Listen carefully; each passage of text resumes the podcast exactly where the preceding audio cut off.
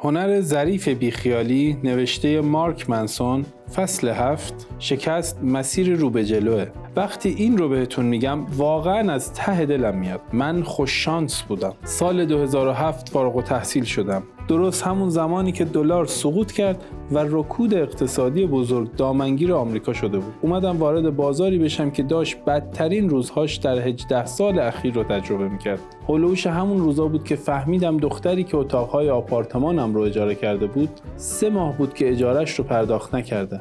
وقتی به روش آوردم زد زیر گریه و رفت و غیبش زد. از این بهتر نمی‌شد.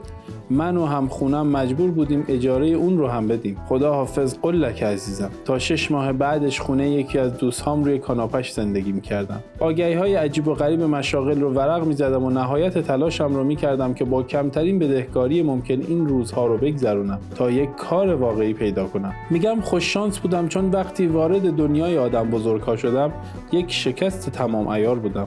از ته ته شروع کردم و این بزرگترین ترس خیلی از آدم هاست در مسیر زندگی.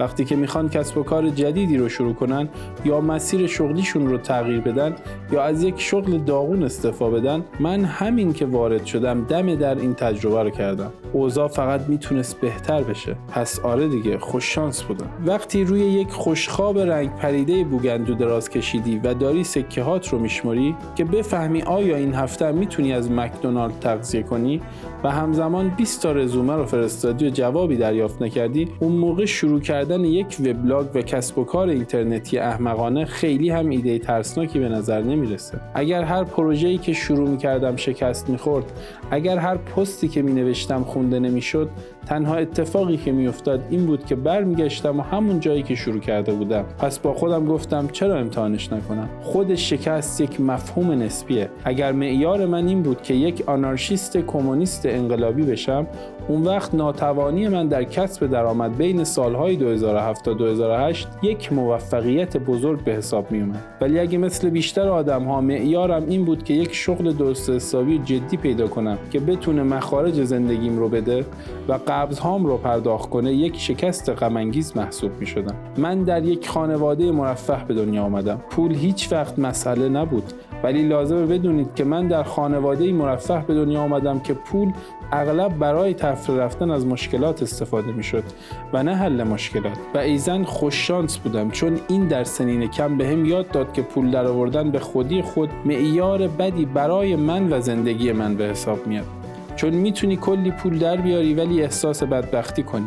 همونطور که ممکنه ورشکسته و بی پول باشی ولی خوشحال و راضی. در نتیجه چرا از پول به عنوان معیاری برای سنجش عزت نفسم استفاده کنم؟ عوضش ارزشی که برای خودم انتخاب کردم چیز دیگه ای بود. آزادی خودمختاری و استقلال رو انتخاب کردم. این ایده که یک کارآفرین باشم همیشه برام جذاب بود. چون متنفرم از این که به هم بگن چیکار بکن و چیکار نکن. و همیشه ترجیح دادم کارها رو اونجور که خودم دوست دارم انجام بدم. ایده راه اندازی یک کسب و کار اینترنتی خیلی به مزاجم سازگار اومد.